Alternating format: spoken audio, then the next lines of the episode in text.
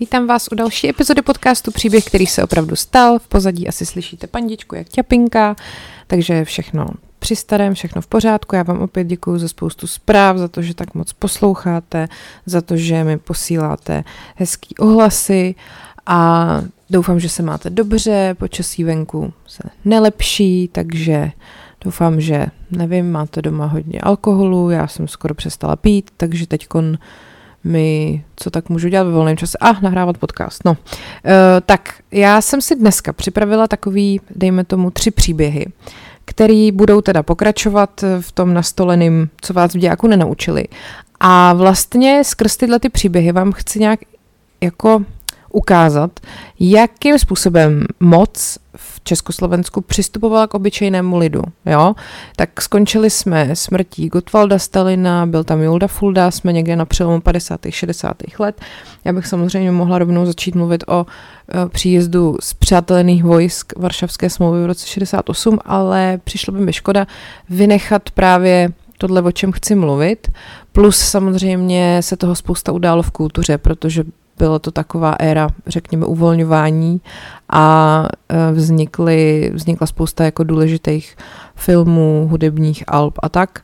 A k tomu se časem dostanu. A teď teda vám povyprávím o třech takových událostech a o tom, co všechno museli obyčejní lidi trpět v té době. Tak, e, začneme vodní nádrží Orlík. To je možná trochu nečekaný, Každopádně, já nevím, jestli jste si to třeba někdy jako uvědomili, nebo vás to napadlo, že tam asi ta nádrž nebyla vždycky a že vůbec jako celá Vltavská kaskáda je prostě mohutná, že jo, celá ta soustava těch přehrad.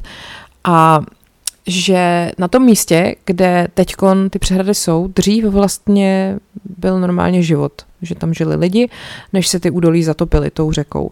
A právě ten Orlík uh, byl vybudovaný v letech 54 až 61 a na tom místě, kde, ten, kde teď ta Orlická přehrada je, tak uh, bylo několik jako vesnic, uh, obcí nebo nějakých osad a celkem vlastně se muselo odsud dostat pryč obyvatelstvo 650 obytných a hospodářských staveb. A ty lidi nedostali v podstatě na výběr, jo. Oni museli prostě odejít. Teď teda se takhle dostali na výběr. Mohli si vybrat, že buď eh, jim jako stát poskytne obydlí, anebo se nechají, nebo se nechají vyplatit. Uh, nebo teda mají nějakou, dostanou nějakou finanční kompenzaci. No a vlastně ty lidi tam jako žili celý životy, několik generací možná, budovali tam nějaký zázemí, že jo, pro sebe, pro svoje děti, měli tam prostě nějaký hospodářský zvířata a tak a najednou se prostě řeklo, hele, tady končíte a půjdete prostě úplně někam jinam a začnete od začátku. No, um, ten projekt se odstartoval v roce 1954 Eh, a každý den na stavbě se vystřídalo asi 15 dělníků. Ta přehrada potom byla dokončena v roce 1961 s předstihem 8 měsíců před původním plánem, jo, samozřejmě. A je největší, nejvyšší a nejmohutnější nádrž na toku Vltavy. Je pojmenovaná podle zámku, který ční nad hladinou vlastně, teď ho dělí od té úrovně řeky jenom pár metrů. A celé to přehrazení vlastně tam změnilo úplně ten ráz té krajiny No a teda těm lidem to prostě úplně změnilo životy. Um, většina z nich teda těch obydlí, který tam byli na tom místě, se museli jako nekompromisně zbourat. A výjimka třeba je kostel svatého Štěpána, který je do dneška taková atrakce pro potápěče, protože on tam zůstal a zaplavili ho a kdybyste se teda potopili, tak se na ně můžete podívat. Akorát už nemá střechu, strop a krovy, ale má prostě jako ty zdi a poslední bohoslužba se v něm konala v roce 1957. Ještě bych tady měla podotknout, že mi přijde trošku smutný, že tady o tomhletom se nedá toho nikde moc najít. Jako existuje dokument České televize o těch uh, vysídlených lidech z tohohle toho území, ale jako článku moc nenajdete a ani třeba výpovědi těch pamětníků. Já jsem si našla jednu diplomovou práci, která se přímo tady tím zabývá, napsal Jan Kouba uh, na jeho české fakultě. Eh, teda na jeho České univerzitě v Českých Budějovicích na Filozofické fakultě v roce 2007, tak jenom aby jako bylo učeněno za dost tady citaci. Uh, zatopené vesnice byly například Podskalí, Lavičky, Radava, Velký Vír, Žďárkov, Letoštice, Korce, Těchnice, Zbenické Zlákovice, Orlické Zlákovice. Zajímavý je taky příběh kostela svatého Bartolomě, protože ten měl románský původ a datuje se až do roku, až do roku 1190. A ten z neexistující vesnice, teda dnes neexistující vesnice Červená, byl rozebraný a znovu ho postavili mimo zaplavenou oblast uh, u osady Vůsí, který se symbolicky říká Červená 2. Pak to samé se třeba stalo empírovému řetězovému mostu v Podolsku, toho, ten rozebrali v roce 60 a pak až za 15 let ho postavili znova ve vesnici Stádlec nad řekou Lužnicí. No a teď co se stalo s těma lidma? Teda, to už jsem říkala, prostě museli se odstěhovat a e, oni jim postavili nový domky a projektantem těch domků se stal státní projektový ústav pro výstavu měst a vesnic a tým, typ domku pro vysídlence, prosím vás, dostal označení Orlík. Jo? Typ domku pro vysídlence, to je moc milé označení celkově. Uh, samozřejmě, že se snažili, aby to, aby, aby, aby, aby Snažili se mít co nejnižší náklady tady na to a aby to bylo co nejrychlejší, takže ta kvalita těch domků stála za Viliš prdel. Um, Měli tam obytnou kuchyni, dva pokoje, v podkroví měli teda další pokoj, pokud to byla početnější rodina, pokud ne, tak podkroví prostě neměli. A pak tam měli teda nějaký sklep na palivo, na potraviny, koupelnu, záchod spíš, dvě komory. Um, zajímavý teda, nebo takhle, ne, není to zajímavý, je to jako jasný, že vlastně ty lidi byli hrozně jako s tím nespokojení, když do těch baráků přišli, uh, protože to vůbec jako nes, vlastně nesplňovalo to, co oni od toho bydlení jako očekávali. Uh, kritizovali ty projektanty, že vlastně nikdy asi neviděli žádný hospodářství, že jako oni ty lidi byli předtím v tom údolí vltavským, po vltavským zvyklí, uh, že tam měli nějaký sice třeba nuzný jako domek, starý, ale prostě tam měli k tomuto hospodářský zázemí nějaký, já nevím, chlívky, pořádný pozemek, jo, kde měli prostě ty zvířata nějak jako slušně umístěný a tak. A tady prostě tyhle ty věci, které jim postavili jako nový, tak k tomu vůbec jako nebyly dobrý. Uh, Eh, samozřejmě, že mladí lidi s tím byli spokojení, protože uh, to bylo jako čistý, tekla tam voda, měli dřez, splachovací záchod, uh, moderní koupelna, to bylo pro ně vlastně zlepšení oproti tomu, protože tak přece jenom jsme v roce 60. Ale ty starší lidi z toho byli hrozně jako nešťastní, protože uh, si stěžovali na to, že to tam je prostě hrozně maličký a nepraktický. Ani rakev by tudy neprošla, stěžovali si na skutečně miniaturní vstupní prostor v předsínce. Uh, taky problém bylo mnohem více, špatně provedená kuchyň, kamna jenom v jednom pokoji, takže se nedalo vys- dostatečně vytopit jako celý barák. Klozet byl zcela vystrčený ven a v zimě zamrzal, což je příjemný, když chcete jít na záchod, že jo, a venku je třeba 0 stupňů. No, uh, prostě jakoby uh, projektanti úplně ignorovali jako nějaký hospodářský vybavení, takže tam byl akorát malý chlívek, ale to samozřejmě bylo málo. Projektant v životě neviděl krávu. Kráva, kdyby tam chtěla vejít, tak by musela být z gumy. Projektovali to zkrátka blbci. Nebere si servítky, jeden z majitelů domu, František Pták a pokračuje. Uh, nově postavený domek je v Chrásti, asi dva kilometry od toho našeho původního domku v Radavě. Ten domek tam máme do dneška. Je to ale takový zmetek, to je neuvěřitelné, to se skutečně nepovedlo. Nám třeba spadl kus střechy na hlavu a podobně. Výborný. Uh, vtipný je, že ta samá rodina, uh, tu samou rodinu použil autor článku Utopená bída, v regionálních novinách Písecka, který se jmenovali Zítřek, tehdy v té době, když popisoval ty nové domky a samozřejmě, že tehdy se to popisovalo jako propagandisticky, že to je úplně to nejlepší, co se těm lidem stalo. A zrovna tady tyhle ty ptákovi, který si stěžovali, že jim spadá střecha na hlavu, že kráva by musela být z gumy a že barák je zmetek a je to šílený, tak právě použili, jo. Takže tady citace z toho článku. Síla zadržené vody Orlického jezera dá lidem nové a lepší světlo do jejich nových příbytků. Jen se zeptejte u ptáků v chrástu, jak se jim bydlí v novém a zda by se chtěli vrátit do svých chýší ke staré Vltavě. Popisoval autor článku smyšlenou idylku u ptáků. No chtěli, no, protože to byly prostě hnusný kuči, ve kterých nikdo bydlet nechtěl. Takže uh, prostě oni, ty lidi jakoby z nějakého důvodu i z toho měli jako strach, působilo to na ně stísněně, necítili se tam dobře.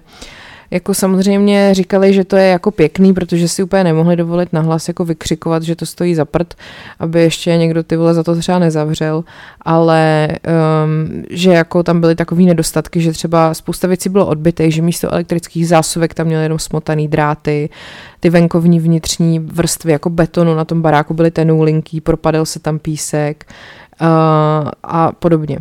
No a pak ještě udělali takovou další jako sviňárnu, že některým těm lidem, i když jako podepsali, že se budou stěhovat do teda jednoho domku, nebo do prostě klasického domku, tak je nastěhovali do dvojdomků. Prostě protože zase v rámci nějakých jako úspor, který potřebovali a uh, to, že jako najednou vám řeknou, že budete mít společný domek s někým jiným, to byla jako velká změna, že jo. Takže uh, tady třeba citace. Obává se stěhování do, dvoj, do, do dvojdomku a bojí se soužití s jinou rodinou. Psali o důchodkyni ani hlavaté z Orlických zlákovic. Domek si postavila v roce 1920 za pomoci svého bratra sama. Proto se také se svým domkem nyní velice těžko loučí. Nad to je pak nespokojena s tím, že že za její domek jí dávají ne samostatný domek, jak měla ve smlouvě, ale jen polovinu dvojdomku. To je prostě taková smiňárna, že oni vás násilím vystěhují z místa, který si postavíte vlastníma rukama a pak vás nastěhují do nějakého tyjo, kurníku, prostě žít tam ještě pomalu s jinýma lidma. Pak taky uh, ty lidi se stěžovali, tam chyběly kůlny, chyběly, jako že se nemohli uskladnit žádný dřevo, že jo, že velikosti pokojů byly jiný, než byly v těch projektech, který oni podepisovali, že tam mělo mít, já nevím, třeba 17 metrů, bylo to pouze jako 13. A prostě na všem se jako šetřilo, všechno se to potřebovalo honem rychle zašulit, aby, aby jako hlavně lidi byli sticha, že jo. A uh, teď jako ty rozpočty na to prostě dá, jako snižovaly o polovinu a podobně. Takže uh, když uh, se překročily ty náklady, tak se to třeba zastavilo, ta, ta výstavba a no prostě úplně jako šílený. Zajímavý je, že okresní národní výbor Milevsko byl takový zastánce tady těchto těch občanů, takže um, když třeba uděloval nějaký výjimky v nějakém tom očkodnění těch lidí, tak jim dával fakt jako velký částky a i lidi, co se do těch náhradních domů stěhovali, tak u nich jako měli zastání. Takže uh, třeba fakt, když ty domky jako nevyhovovaly podmínkám bydlení na vesnici, tak to tady ten, národní výbor jako protestoval prostě proti těmhle těm projektům a proti celému tomu záměru, aby šetřili a dokonce tam se plánovalo, že se v těch náhradních domcích ani nebude budovat jako žádná vodovodní instalace a ani koupelny. Jakože si to tam ty lidi asi pak nějak dobudou sami, nebo se budou prostě koupat venku v louži, nebo tak. Takže to tady ten třeba Národní výbor jako celý prostě si vydobil, aby to tam vůbec jako ty lidi měli. Že to je prostě neuvěřitelný, že by se jim, že by se jim na to takhle jako ty stavitelé chtěli vykašlat. A e, pak taky různě jako se snažili urychlovat tu stavbu, aby, aby ty lidi jako se tam mohli přestěhovat i dřív, aby si jako mohli zvyknout a podobně. No prostě šílený. Uh, pak tady třeba ještě mám taky o tom, jak uh, když, jak to jo, tady, i když každý věděl, jaký domek ho asi čeká, často přicházelo během převzetí domku skutečné rozčarování. Ještě ne zcela hotové domky, předávané však do vlastnictví ve stanoveném termínu, a proto lidé mnohdy nejprve převzít odmítli. Nabyvatelé odmítají domek převzít a tím je podepsat příslušnou smlouvu do doby, než bude provedeno oplocení a domek bude vybaven, bla, bla, bla. Takže oni prostě ještě si tam museli jako vy, vymrčet, aby vůbec třeba tam měli osvětlení, než se do toho teda budou muset jako nastěhovat a podobně. Um, tak, uh, takže když potom třeba některý ty lidi se stěhovali do paneláku, co vystavili v tom Milevsku, což je taky šílený, když uh, si jako vemete, že jste bydleli v nějakém rodinném baráčku prostě u řeky a najednou se stěhujete jako do nějakého prostě paneláku do Milevska, jo. A Mimochodem tam se to taky zastavilo, ta výstavba těch paneláků. Z důvodu nedostatku stavebních panelů se práce úplně zastavila a ve chvíli, kdy dorazily panely, začaly chybět římsové desky a materiál na krov. Nakonec se však termín překročil asi jen o měsíc, ale domů chyběly veškeré terénní úpravy a fasáda. A pochopitelně se brzy objevilo několik závad, vzdutí parket, které byly položené na nevyschlý beton, začal měnit svou pozici, a to mnohdy až o 30 cm, plesnivily malby, komín netáhnul, kouř se hromadil v místnostech. A byl to však dům určený zvláště pro starší nemajetné obyvatele, kteří neprojevovali velkou snahu po nápravě věcí. Stěžovali si rovněž na velkou vlhkost.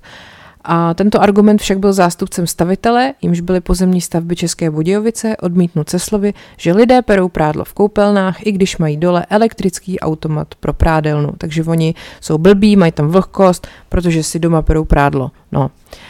Tak, tohleto byl teda případ vysidlování obyvatel toho povoltavského údolí a e, stavba Orlické přehrady, která teda, jak jsem říkala, byla dokončena o 8 měsíců dříve, než byl původní plán.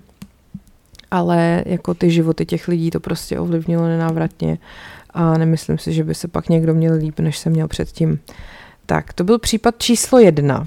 Pak tady mám případ číslo dva a takzvanou akci Neptun. Akce Neptun byl krycí název pro akci státní bezpečnosti, která se uskutečnila v roce 1964. Eh, to bylo tak, že státní bezpečnost eh, tuhle tu akci připravila a byl to jako pokus o, byla to taková mystifikace, která vlastně měla ovlivnit jako veřejné mínění, nejen jako v Československu, ale taky v zahraničí a hlavně v Německu a v Rakousku a jakoby zdiskreditovat uh, některé světové politiky. Což se vlastně docela povedlo. Tak, um, bylo to vlastně o tom, že se najde bedna s tajnýma nacistickýma dokumentama a ty dokumenty teda budou konfrontovat uh, nějakou nacistickou minulost nějakých jako doteďka vysoce postavených lidí. Um, vlastně šlo o to, že v Německu, ve Spolkové republice Německo, tehdy totiž končila lhůta, kterou tamní ústava vystav, um, jako vymezila, na to, aby se stíhaly trestné činy, jako kam spadaly i nacistické zločiny. Ta promlčecí doba měla vstoupit v platnost 8. května 65. A vlastně ty český estébáci chtěli vytvořit tlak na ty západní osobnosti s válečnou minulostí a chtěli rozpoutat kampaň proti tomu, aby se ty váleční zločiny promlčely. A hlavním cílem tohohle toho bylo, aby se ovliv, aby ovlivnili tu západoněmeckou vládu a, jak jsem říkala, a taky vytvořit ve světě dojem, že západní Německo je pokračovatelem nacistického Německa. A vlastně znejistit jako ten západní svět tvrzením, že se teda mezi nalezenýma dokumentama opravdu nacházejí nějaký tajný seznamy nějakých nácků nebo konfidentů nebo podobně. Takže tohle jako byl, byl jako point akce Neptun. A teď jak to probíhalo? Eh, akci Neptun připravil nově vzniklý osmý odbor aktivních opatření první zprávy ministerstva vnitra, což byla jako rozvědka, a, a ten se, ta se zabývala jako dezinformacemi, politickými provokacemi a propagandou vůči západním zemím. No, um, a inspirovali se událostma z podzimu roku 1963, kdy se z rakouského jezera Toplidze vyzdvihly desítky beden, kde byly falešné anglické libry a to vzbudilo velký ohlas v Evropě. Tak si prostě český komunisti řekli, hele, tak my to zkusíme taky, něco podobného. A měli takovou dobrou příležitost, ne, která se jim vlastně neplánovaně naskytla v první polovině roku 64. Protože tehdy v televizi byl takový populární televizní magazín, který se jmenoval Zvědavá kamera. A ty redaktoři se chystali natáčet dokument o, o záhadách Čertova a Černého jezera na Šumavě. A tam vlastně potřebovali jakoby k tomu, aby natáčeli ty záhady toho jezera, tak nějaký potápěče. No a povolali si k tomu sportovní potápěče Svaz Armu a jedním z nich byl i zástupce náčelníka právě toho osmého odboru těch tady těchto těch ty rozvědky, který se jmenoval Ladislav Bitman. Jehož krycí jméno bylo kapitán Brichta. To máte Andrej Babiš, Bureš, tak tady vlastně Bitman, Brichta. Um, tak a teď ty pracovníky právě tady tohohle toho odboru, těchto těch, co vymýšleli ty různý dezinformace a politické provokace, tak je napadlo, že právě by z, jako zinscenovali, že v těch šumavských jezerech se nalezly ty bedny po nacistech a že v nich budou neznámý závažný dokumenty. A oni opravdu takovýhle dokumenty existovaly, vlastnili je rozvědky všech možných socialistických zemí, ale jako vědomě zadržovali, že jo, aby mohli jako skrzně získávat nějaký agenty na západě. Takže uh, průzkum toho jezera už ty uh, potápěči prováděli někdy koncem dubna 64 a potom vlastně o té akci teda ministerstvo vnitro rozhodlo v roce, eh, v květnu 60, jo, dubnu 64 a tohle rozhodli teda v květnu 64 a ten dokument se měl natáčet v červnu 64. Důležitý je, že ten štáb té československé televize to nevěděl, že to je na ně nahraný. Jo? Oni opravdu tam prostě jeli natáčet jako dokument o tajemství jezer a to, že se tam našly ty bedny, tak si mysleli, že je opravdu autentická záležitost. Nicméně teda 19. června odpoledne z Prahy na Šumavu byly tajně dovezený čtyři upravený bedny. Měly na sobě takovou vrstvu patiny, aby to fakt vypadalo, že leželi pod vodou prostě 20 let a uložili tam nad ránem 20. června 64, ale byly tam vlastně uloženy jen prázdné papíry, protože do té doby se jim nepodařilo získat uh, ze sovětských archivů ty doopravdický potřebné dokumenty. No ale to nevadilo, že jo, to se prostě to se prostě i tak jako dá nějak vošvindlovat. No, takže uh, potom ty bedny, ty potápěči objevili v úvozovkách 3. července 64 vlastně přímo jakoby před těma televizníma kamerama. Uh, prostor potom byl pro veřejnost uzavřený a na místo dorazil teda potápěčský oddíl ministerstva vnitra a o tři dny později potom byly uveřejněny v československém tisku první zprávy o nálezu a novináři se tam potom začali sjíždět asi 7. července. No a bedny potom vytáhli 11. a 13. července a s velkou pompou je převezli do Prahy. A teď prostě to, to doprovázel konvoj, čtyři motocykly, nákladní vůz, sanitka, vůz SNB, prostě no. A, a potom 16. července ministerstvo vnitra prostřednictvím ČTK vydalo tiskovou zprávu, že teda potvrzují, že v bednách jsou ty nacistické písemnosti. A e, potom teda potápěči pokračovali v ohledávání dalších, jako těch, e, v ohledávání těch jezer a jako hledání ohledávání dna. Jsem nechtěla říkat slovo dna, ale už se to stalo. E, a vylovili potom několik opravdických pozůstatků z doby druhé světové války. Nějaký bedničky s třeskavinama, trosky letadla a tak. No, takže vlastně 7. července, teda po nálezu těch beden, začaly jako o tom média psát. U Černého jezera se pak vystřídalo 51 novinářů z denního tisku a rozhlasu, štáb televize, štáb krátkého filmu, fotografové, zahraniční novinář z Vídně. Pak všichni vlastně přebírali zprávy z té ČTK, jenomže tou uh, paní, co to psala do ČTK, tak tu přímo uh, vlastně ta dostávala informace přímo od ministerstva vnitra, takže jakoby ano. Uh, tak potom vlastně teda přebírali ČTK zprávy i hlavní agentury, takže Reuters, časopis Live, a, a tak dále a tak dále. No a veškerý dění potom se soustředilo do hotelu Sirotek Špičák, tam byli ubytovaní ty potápěči novináři, pořádali se tam tiskovky a vlastně se to čím dál tím víc se to jako nafukovalo a nafukovalo.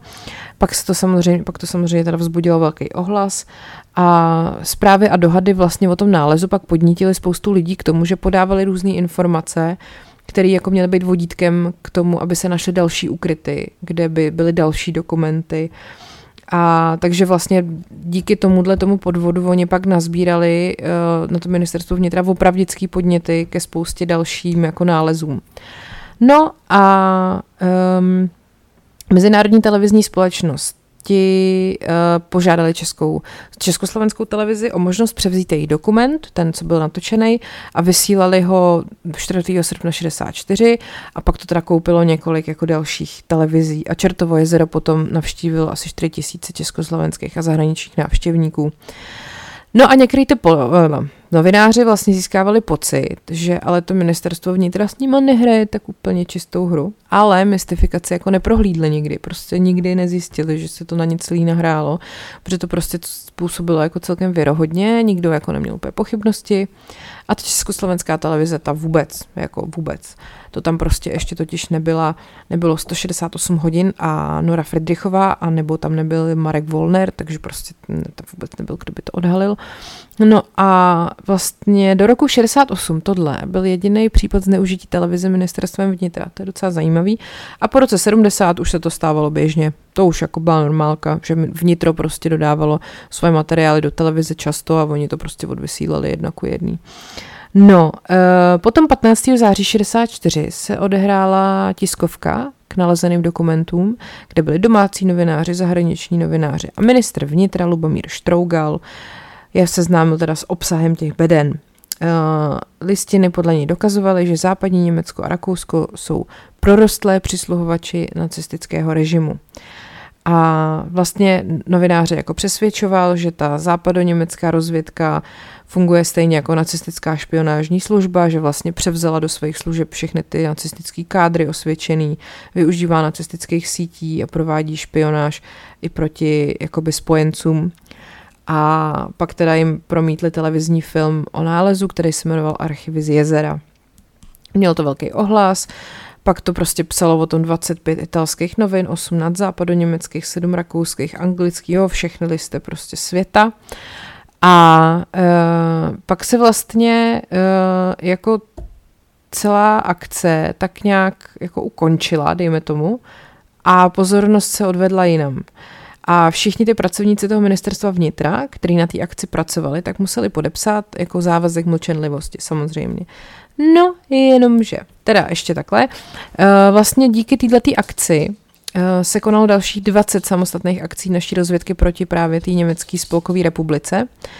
Uh, a v tom samozřejmě pomáhalo jako ministerstvo v zahraničí a uh, pak taky svaz protifašistických bojovníků předal prostě dokumenty západoněmecké centrále, jo, a byly podaný čestný, četný uh, trestní oznámení proti nějakým žijícím osobám, obnovily se nějaký trestní řízení proti, kterým, proti lidem, proti kterým třeba předtím nebyl dostatek důkazů a tak. Spousta lidí prostě bylo kompromitovaných eh, v Německu i v Itálii a ty materiály pak zveřejňovaly různě v rudém právu a, a podobně. No, takže ta akce Neptun, ten svůj jako účel splnila, ten svůj cíl. A všichni se o to zajímali uh, a ty bývalý, jména těch bývalých nacistických funkcionářů uh, prostě zajímali všechny samozřejmě. Takže, takže dobrý. No a uh, potom na jaře 65 zorganizovalo ministerstvo vnitra pokračování průzkumu obou jezer a Plešného jezera. A vlastně cílem bylo, aby se dodržel, dodržel slib toho Štrougala, že ten průzkum jako bude dokončený, ale nic tam zásadního už nenašli a teda takhle našli jenom mrtvolu neznámého muže a urnou, urnu s popelem zemřelého, to není zajímavý. No a teď, jak se to celé jako odhalilo, eh, vlastně pravý pozadí té akce Neptun odhalil až v 70. letech eh, ten Ladislav Bitman, o kterém jsem mluvila na začátku, ten potápěč toho Svaz Armu, jeden z těch jeden z těch eh, důstojníků z toho, z tam toho dezinformačního, z té jednotky, protože on po srpnu 68 odešel do USA a tam začal přednášet na univerzitě v Bostonu a začal pracovat pro tajné služby. Takže on potom uh, vlastně vydal knihu, která se jmenovala Špionážní oprátky a byla vlastně vydalý pod jménem Lawrence Martin Bittman a jako vydali v samizdatu a vlastně ona potom i kolovala tady ilegálně v, jako v Československu na začátku osmdesátek. No a on teda uh, tam prostě jako odhalil, že ty dokumenty byly falešný a jak se to celé jako vymyslelo, jak se to řídilo, že to vlastně bylo celý jako jeho nápad a, a jeho práce, že to byla teda konstrukce tajné policie, a že uh, to prostě celý jako je úplný výmysl. No a pak je tady ještě taková docela zajímavost. Bitmanův kolega z Bostonské univerzity Igor Lukeš uvedl, že po emigraci Bitmana v USA zhruba rok vyslýchali tamní rozvědky. Eh, v profesi agenta STB se cítil téměř celých 14 let nejistý a nakonec si opustil za cenu trestu smrti. Napsal potom řadu knih, v 80. letech založil Centrum pro studium dezinformací, a pak vlastně, že svou akademickou kariéru, která trvala 24 let, miloval. Mm, a po ukončení eh, kariéry na univerzitě kvůli infarktu se věnoval svýmu koníčku, což bylo malování a zemřel ve věku 87 let eh, v ateliéru ve městě Rockport v americkém státě Massachusetts. Takže prostě akce Neptun a údajný jako nacistický dokumenty na dně jezera a jak to bylo doopravdy. Docela zajímavý, ne? A lidi to všechno prostě zblajzli, protože jediný, co si mohli číst, bylo rudý právo. Tak, takže to byl takový druhý případ, zajímavý. No a pak třetí případ, tu máme takovou mm, železniční tragédii. Já nevím, jestli si vzpomínáte, to bylo loni, loni v létě, jak snad bylo dohromady nějakých sedm uh, tragických nehod na železnici v hrozně krátké době po sobě. Tak teď jsem si na to tak vzpomněla, že naštěstí se to už teď zase jako neděje, ale tohle teda je uh, nejhorší vlastně událost, nejhorší železniční nehoda v Česku, ta, o který teďka budu mluvit. A zemřelo při ní celkem 118 lidí a dalších 110 se zranilo. A stalo se to 14. listopadu 1960. A to, že teda se to stalo, je samozřejmě tragédie, ale jakoby jako to se hold stane.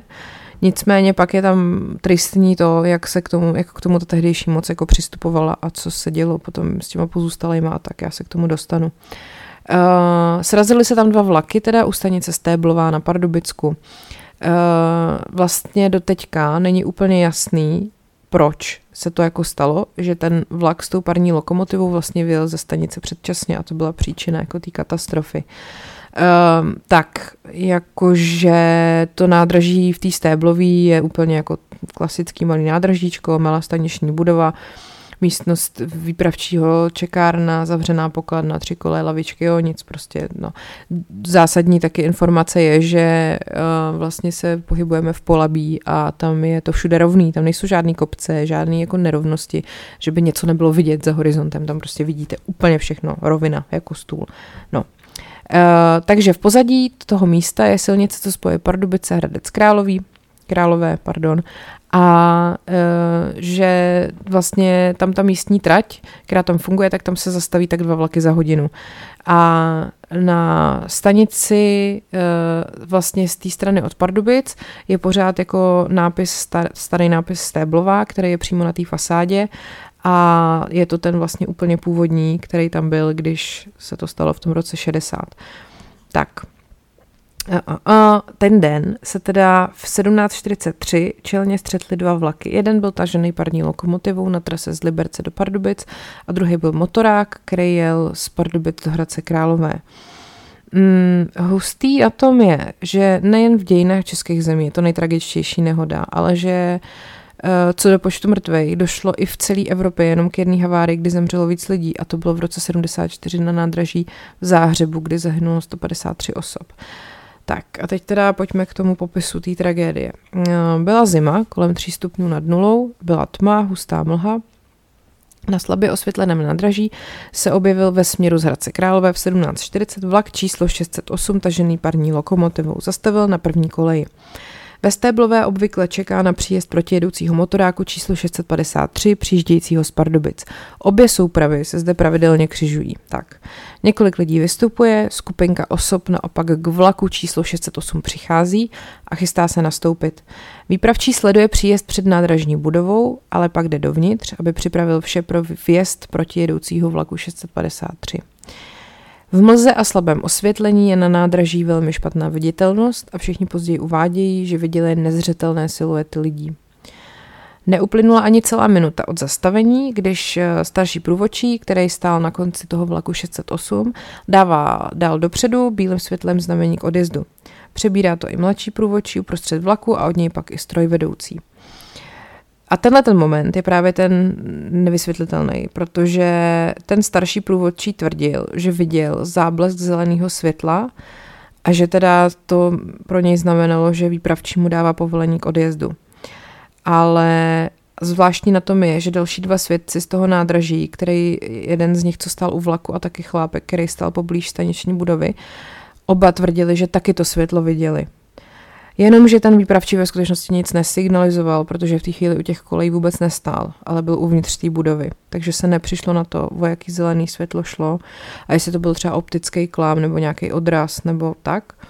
No, každopádně uh, podezření pak padlo na mladšího průvodčího, který měl u sebe nějakou baterku, kde měl tři barevné filtry, včetně zeleného, ale on tvrdí, že měl tohleto světlo ve stanici, když, když ho měl rozsvícený, tak bylo bílý, a což zase potvrdili jiný lidi a posudky expertů. No a tak vlastně potom teda je zvláštní, že oni se opravdu s tím vlakem rozjeli a vlastně se nepozastavili nad tím, že výpravčím dal znamení, aby jeli, i když ten protijedoucí vlak uh, ještě na té druhé koleji nestál, který tam prostě vždycky musel přijet, než oni mohli odjet. Ale prostě se nějak všichni mysleli, že kvůli spoždění toho vlaku třeba, že se skříží až v následující stanici, že prostě uh, nějak jako jede pozdě, no tak, že se potkají až o stanici dál. Takže ten vlak s tou parní lokomotivou se rozjel, Uh, což samozřejmě vyděsilo toho výpravčího uvnitř té staniční budovy, protože věděl, že nikam jezdit nemá. A vyřítil se ven a snažil se tu soupravu doběhnout. A to se samozřejmě jako nepodařilo. Ten vlak vedoucí jako u soudu řekl, že viděl tu běžící postavu z okna, ale že vůbec nepoznal kvůli mlze a tmě, že jde o výpravčího, že si prostě myslel, že to je nějaký cestující, který jako nestihl včas, včas nastoupit. To je, to je strašný. Jak vždycky tady u těchto těch tragédií, úplně jakýchkoliv, ať už jsou to letecké havárie, přesně tyhle ty vlakové katastrofy, vždycky vlastně tam není jako jedna věc, co se posere. Vždycky je to neuvěřitelná souhra několika úplně blbejch náhod, jo. Takže tady přesně. Nejdřív blbá náhoda vidí světlo, pak blbá náhoda, že on ho zahlídne a ne, nepozná, že to je výpravčí. A pak se to prostě už jenom sune jedno za druhým. No, parní lokomotiva pak projela výhybku, která byla nastavena na příjezd motoráku z Pardubic a strojvedoucí na to nezareagoval. Na návěstidle svítila červená na znamení stůj, ale oni to nezaznamenali. Ani strojvedoucí, ani jeho pomocník, ani vlak vedoucí, ani průvodčí. Takže ten vlak se prostě řítil vstříc té tragédii. Ještě se ho pokusil zastavit e, výhybkář, který jel na kole, ale prostě už tomu nestačil. A ten výpravčí z té stéblový ještě učinil poslední pokus a zavolal e, chlápkovi, který obsluhoval závory na hradle u Rosic nad Labem, aby se on aspoň pokusil zastavit ten protijedoucí motorový vlak. A ten, tenhle ten chlápek zvednul ten telefon ve chvíli, kdy ten motorák kolem něj prosvištěl. Právě projel, řekl do sluchátka. Takže to bylo zase pár vteřin prostě. Já mám úplně husí kůži, jenom jak o tom mluvím. No a ta katastrofa už prostě byla neodvratná. Eh, ten strojvedoucí toho parního a toho motorového vlaku se uviděli navzájem ve vzdálenosti zhruba 60 metrů od sebe, takže prostě té srážce už se, už se nedalo zabránit. A v 1743 se ozvala obrovská rána, která údajně byla slyšitelná až do vzdálenosti dvou kilometrů. Ten výhybkář na tom kole, který se snažil ten vlak stihnout, jenom z dálky spatřil ty koncové světla jeho a prostě bylo jasný, že je zle. A tak eh, potom tady teda eh, vlastně popis toho, jak se tam likvidovala ta katastrofa. Eh, zdravotníci a vojáci, kteří zachraňovali zraněné a vyprošťovali lidi spod trosek, vyprávěli, že někteří lidé v šoku utíkali pryč od nehody, jiní zmateně bloudili po polích kolem tratě. Vlastně všechny ty vozy toho motorového vlaku byly tou parní lokomotivou toho protijedoucího úplně jako zdemolovaný, kromě posledního, ten se utrhnul. A, a vlastně počet obětí by nakonec nebyl tak vysoký, kdyby pomocí strojvedoucího té parní lokomotivy po srážce nevyklopil rozžhavený uhlí pod lokomotivu. On to udělal, protože se bál, že tam ten uh, kotel vybouchne. Jenomže to uhlí se smísilo s naftou, která unikala z toho motorového vlaku a splál prostě obrovský oheň. Takže ty lidi, kteří byli uvězněni v troskách uh, vagonů toho motorového vlaku, tak uhořeli. No, tak eh, pak tady právě jsou takový eh, nějaký výpovědi jako svědků. Dnes 81-letá Jaroslava Hlaváčková žije ve vesnici Čeperka, která leží na trati hned za Stéblovou. Mezi 13 lidmi z Čeperky, kteří ten večer zahynuli, byli tři její příbuzní otec, strýc a sestřenice. Její manžel a syn přežili díky tomu, že stihli předchozí vlak. No, Uh, když se můj otec dlouho nevracel, šla jsem na nádraží, abych zjistila, co se děje. Cestou mi jeden soused řekl, že se srazily vlaky. Vzpomíná na den, který změnil život mnoha rodinám mezi Pardubicemi a Hradcem Králové. Um, vlastně spoustu lidí ta srážka úplně jako roztrhla. Uh, další desítky teda uhořely, jak jsem říkala, a některé ostatky prostě nebyly identifikované do dneška. Jako je některý lidi jsou do dneška vedený jen jako pohřešovaný. Uh, Tady ta paní právě vykládá, otce dlouho nemohli najít. Říkali mi, že asi nebudu mít do hrobu co pochovat, protože ostatky nemají. Nakonec jsem ho identifikovala jen podle hnědých polobotek, které si krátce předtím koupil. Ach. A teď se teda konečně dostávám k tomu, k zlovůli uh, té tehdejší moci. Uh, Tady ta paní samozřejmě ještě vykládá, že spoustu let špatně spala, nemohla se přiblížit vůbec k té železniční stanici a že ten její otec ještě navíc původně už měl mít dovolenou, ale že nakonec ji odložil, že tam vlastně vůbec neměl být. No a že jí hrozně trápí uh, na tom to, že tehdejší moc se snažila to nejvíc, co nejvíc utajit, celou tu tragédii aby ji nezneužili takzvaní nepřátelé socialismu. Takže tehdejší sdělovací prostředky, včetně rudého práva a té agentury ČTK, měli přímo jako od uh, ústředního výboru KSČ nařízeno, aby informovali o té nehodě jen fakt jako hodně stručně. Pak byl i soudní proces, že jo, s těma strojvedoucíma, který to přežili, ale ten byl neveřejný. Uh, ty lidi, kteří tou tragédií byl postižený, tak byli odškodnění úplně v tichosti a na všechno se mělo prostě co nejrychleji zapomenout. Mm, a druhá teda věc je, že i přes jako poměrně rozsáhlý vyšetřování a výslechy všech těch svědků se nikdy nepodařilo vlastně zjistit, co přesně způsobilo, že se, že se srazili, proč tam ten vlak s tou parní lokomotivou opustil předčasně tu stanici a proč, proč jako vyjel, jak, jak se tam objevilo to zelené světlo a, a tak dále, a co tomu vlastně předcházelo a kdo ho jako, kdo, kdo, ho, kdo tam s ním zamával. No a vlastně uh, klíč k rekonstrukci toho, uh, co se ne, pardon, to jsem se přeskočila.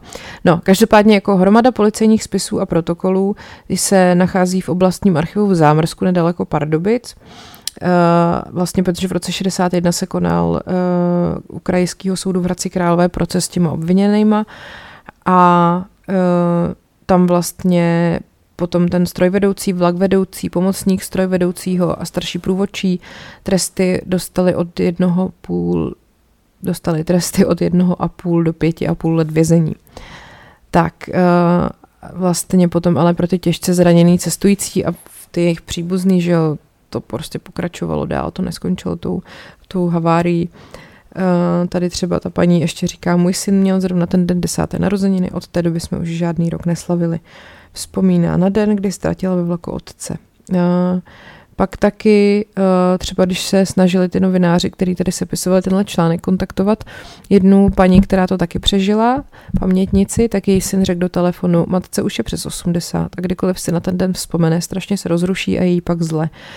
Takže je to vlastně už 60 let zpátky a ty lidi jako do dneška prostě uh, to jako špatně nesou. Uh, navíc, uh, že přes snahu těch oficiálních míst, řekněme, té moci, a aby se to co nejvíc ututlalo, tato tragédie, se v Hradci Králové a okolí ujalo rčení hrůza jako stéblové což čím, čímž se jako označovalo všechno, co z čeho jde strach a mráz po zádech. Tak, takže to byl takový třetí příklad toho, jak se měli obyčejní lidi v této době, když se jim, nedej bože, stalo něco hroznýho. A teď se teda pojďme podívat ještě na něco trošku optimističtějšího a to je období 60. let v kultuře v Československu, protože se to vyznačovalo postupným uvolňováním společnosti v politické a kulturní oblasti.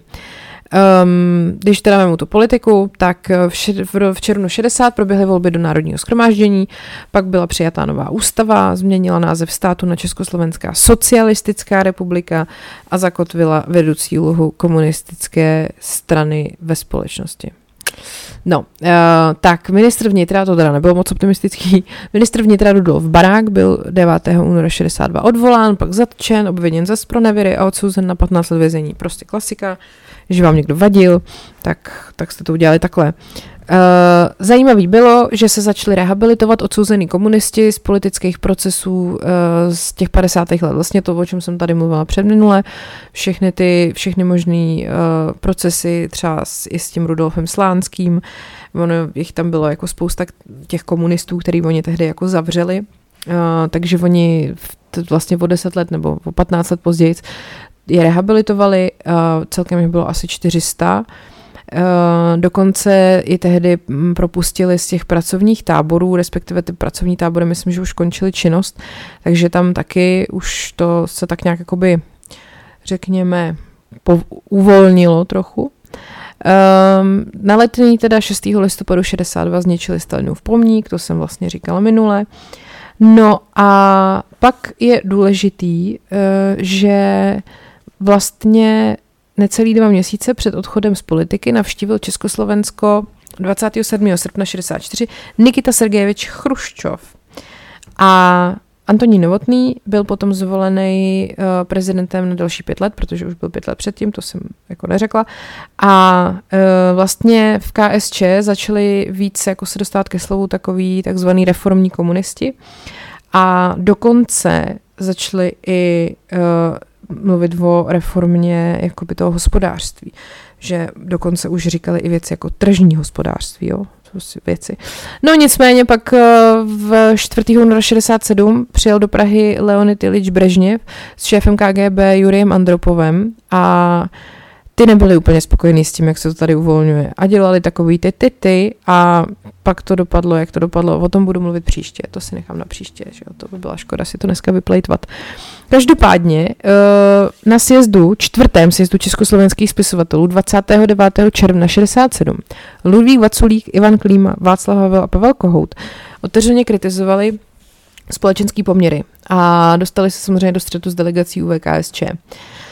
No a tam taky potom, o dva měsíce později, první tajemník komunistické strany slovenské Aleksandr Dubček kritizoval Antonína Novotného, jak kumuluje funkce a ten zas napadl slovenský komunisty a ve stejný den taky veřejná bezpečnost zranila pár studentů z trahovských kolejí, protože demonstrovali proti výpadkům elektřiny tak eh, se to prostě tak jako převalovalo postupně, že ta komunistická moc tak jako by ztrácela popularitu. Ta veřejnost eh, odsuzovala tady třeba tuto událost toho zásahu proti těm studentům. Eh, ten Dubček získával na popularitě a naopak Novotný ztrácel. A takže potom ten Dubček na místo toho novotního na funkci prvního tajemníka strany nastoupil 5. ledna 68. Jo? A to si potom zase necháme teda na příště, co se dělo dál. Teď jdeme k tomu společenskému kulturnímu uvolnění. Um, vlastně ve všech sférách umění se to tak jako rozmachovalo, ro, rozmachovalo, ro, rozmáchlo, rozmáchlo se to hodně. Um, no, byli, začali překládat texty významných autorů uh, světových uh, literárních i dramatických děl, jo, takže už jsme nemuseli, už nemuseli všichni furt dokola číst jenom uh, Julia Fučíka a nemuseli sledovat tu, jak ona se jmenovala, soudružka Pelikánová, jak recituje někde v televizi. Uh, vlastně bylo i takový, docela se relativně uvolnila ta cenzura, takže se už konečně dostala ke slovu i tvorba, která nebyla o, jenom o tom ideologickém marazmu příšerným, jak prostě budujeme dělnice tamhle u pásu, pak jde domů a kouká se na zprávy, pak si zabalí socialistický řízek do listu rudého práva, nevím. Uh, námětem některých děl byly palčivé problémy nedávné i současné společnosti, nebo různý jako ještě nedávno tabuizované skutečnosti. Uh, Mezinárodní filmový festival v Karlových Varech si vybudoval renomé, takže už se ho pak účastnili i významní filmoví tvůrci. To bylo jako pokrok. A třeba v roce 62-68 Prahu navštívil Jean-Paul Sartre, pak třeba na Karlovarský festival přijela Klaudia Kardinálová, Henry Fonda, v březnu 65 Louis Armstrong, v říjnu 65 kapela Manfred Mann a pak v červnu 69 Ella Fitzgeraldová. No, um, takže pak dokonce v roce 63 za účasti zahraničních odborníků byla uspořádaná tzv. Liblická konference a ta se věnovala Franci Kavkovi. Jo? A přitom režim uh, to jeho dílo považoval za pokleslý produkt buržoazní dekadence. No, takže vlastně všechno se jako měnilo, odstraňovaly se ty důsledky kultu osobnosti, takže ty spory té strany a ty kulturní sféry se tak jako otupily a ta moc tak jako ustupovala ze svých pozic, tak trošku teda. Uh, dokonce se přestal jako mm, propagovat jenom ten jeden šílený monopol toho socialistického realismu a už, byly, už byla možnost, aby se uplatnily i jiný umělecký směry. Takže třeba tvůrci, kteří byli dřív zakazovaní, tak mohli jako své díla zveřejňovat. Tak to byla velká věc. No a takže vlastně ožila tvorba a nastoupila nová generace tvůrců a nejvíce se to projevilo ve filmu a vlastně se dá říct, že uh, to byla taková zlatá éra té naší kinematografie, protože přišla takzvaná nová vlna. No a vlastně dva filmy získaly ocenění Oscar za nejlepší cizojazyčný film. Byl to Obchod na Korze, režisérů Jana Kadára a Elmara Klose a v roce 65 ostře sledované vlaky Jiřího Menzla, pardon, v roce 67 ostře sledované vlaky, v roce 67. Tak, uh, pak taky prostě tady jsou filmy, já nevím, Vyšší princip, Penzion pro svobodné pány, Spalovač mrtvol, Kladivo na čarodejnice, Světáci, Bílá paní, Limonádový joe, Happy End. Mimochodem, když jste neviděli Happy End, to musíte vidět. Happy End je boží film, natočil ho Oldřich Lipský. Hraje tam Menšík a Abraham. A je to jako, kdybyste uh, si přehrávali film pospátku, ale jako ne zrychleně, ale já nevím, já to nedokážu vysvětlit. Prostě ten film je natočený a lidi tam chodí pospátku. Když jakoby skáčou z okna, tak, tak do něj vlastně vyskakují zpátky. Když jdou na záchod, tak si nejdřív oblíknou kalho. Rozumíte, jak to myslím? Prostě je to celý pospátku, ale vlastně vyprávěný jako normálně. Takže lidi se rodějí tak, že se zvednou ze země poté, co jim někdo vytáhnul kulku z hlavy a umírají tak, že zalezou do matky. Jo, já, já to blbě vykládám, no, ale tak si to najděte. A, a puste si to, je to fakt skvělý, jako neuvěřitelně mi to přijde pokrokový na ten rok, já nevím, 60 něco, kdy to bylo natočený. Je to strašně jako zábavný a fakt jako takový neobvyklý. Um, pak tady máme Všichni dobří rodáci, to jsem vám už říkala, to musíte vidět, to je prostě o té kolektivizaci odporný a je tam, jsou tam strašně dobrý herecký výkony. No pak samozřejmě skřivánci na něti, tam zase uh, si to tak jako dělá prdel z toho, jak vlastně intelektuálové šli makat někam k pásu. Rozmarné léto, ostře stanovala vaky, jsem říkala, hoří má panenko, výborný lásky, jedné plavovlásky, Uh, pak ta Markéta Lazarová, Údolí včel, takový ty fakt nej, jakoby nejlepší český filmy prostě vznikly v této době. No a tadadam. Pak tady máme samozřejmě dramatickou tvorbu, takže se založila divadlo jako činoherní klub, divadlo Jary Cimrmana nebo Y, nebo Studio Y a pozice si vydobily malé divadelní scény, jako divadlo na zábradlí nebo divadlo za branou. V ABC prostě byl Verich, že jo, s Horníčkem, který oživili tvorbu osvobozeného divadla. Na Forbínách satiricky reagovali na dění ve společnosti a působili tam taky třeba Ivan Vyskočil nebo Václav Havel. Uh, tehdy bylo hrozně populární divadlo Semafor a samozřejmě Suchý šlitr byl prostě kult. Uh, pak taky Laterna Magika byla úplně světově proslulá, kde se vlastně kombinovala jako filmová projekce a živý hraní. No a dokonce najednou už dostali prostor i takový ty tvůrci, který do té doby umlčovali, jako František Halas, což byl třeba ten zpěv úzkosti, jak jsem vám o něm říkala v Mnichovský dohodě, nebo Jaroslav Seifert, který byl dokonce, kdy získal um, titul Národní umělec.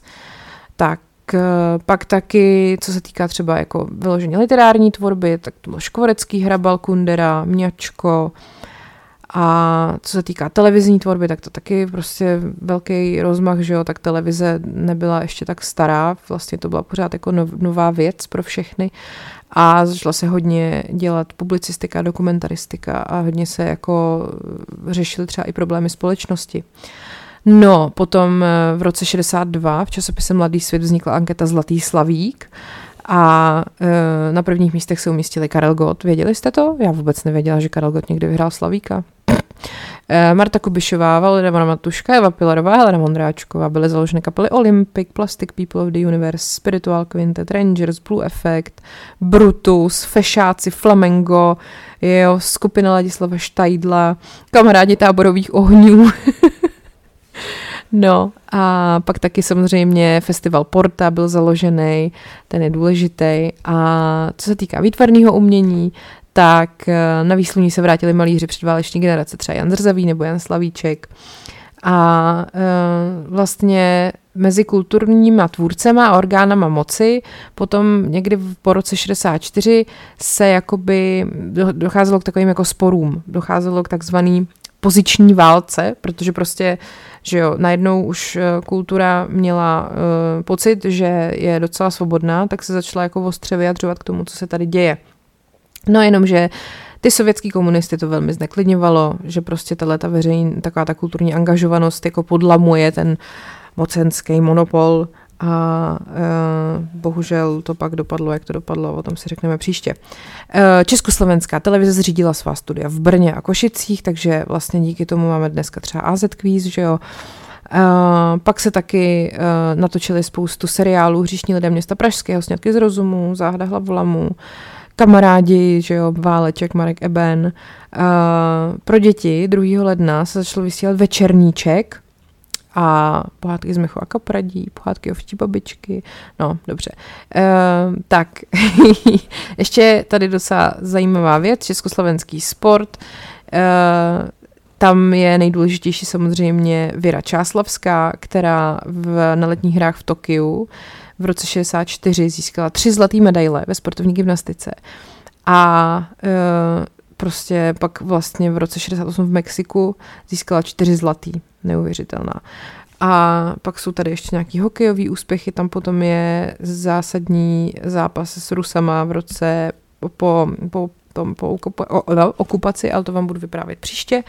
Tak, uh, doufám, že teď se podíváme, jak dlouho mluvím, ale 55 minut, to docela jde, ne? Tak uh, na příště teda si necháme ten, uh, ten slavný vpád přátelských vojsk a, a všechno to, co se stalo 21. srpna, uh, protože to je oblíbené populární téma tak uh, zkusím najít něco, co jste třeba o tom ještě nevěděli. Důležitá věc je, že kdybyste chtěli teď uh, třeba se ještě dozvědět, jak to vypadalo ve světě, konkrétně v Americe, po druhé světové válce, já jsem tady už mluvila o, o McCarthyismu, tak trochu, ale teď jsem myslela i takový to, nejen jako, že američani úplně paranoidně pronásledovali komunisty a popravovali komunisty, ale taky, jaký tam jel životní styl, takový to klasický 50. 60. leta v Americe, domečky, autíčka, uh, tatínci v práci, maminky u plotny, tak o tom a tom všem, jak to prostě v Americe vypadalo, uh, si můžete poslechnout bonusový díl podcastu, který nahraju na Hero Hero.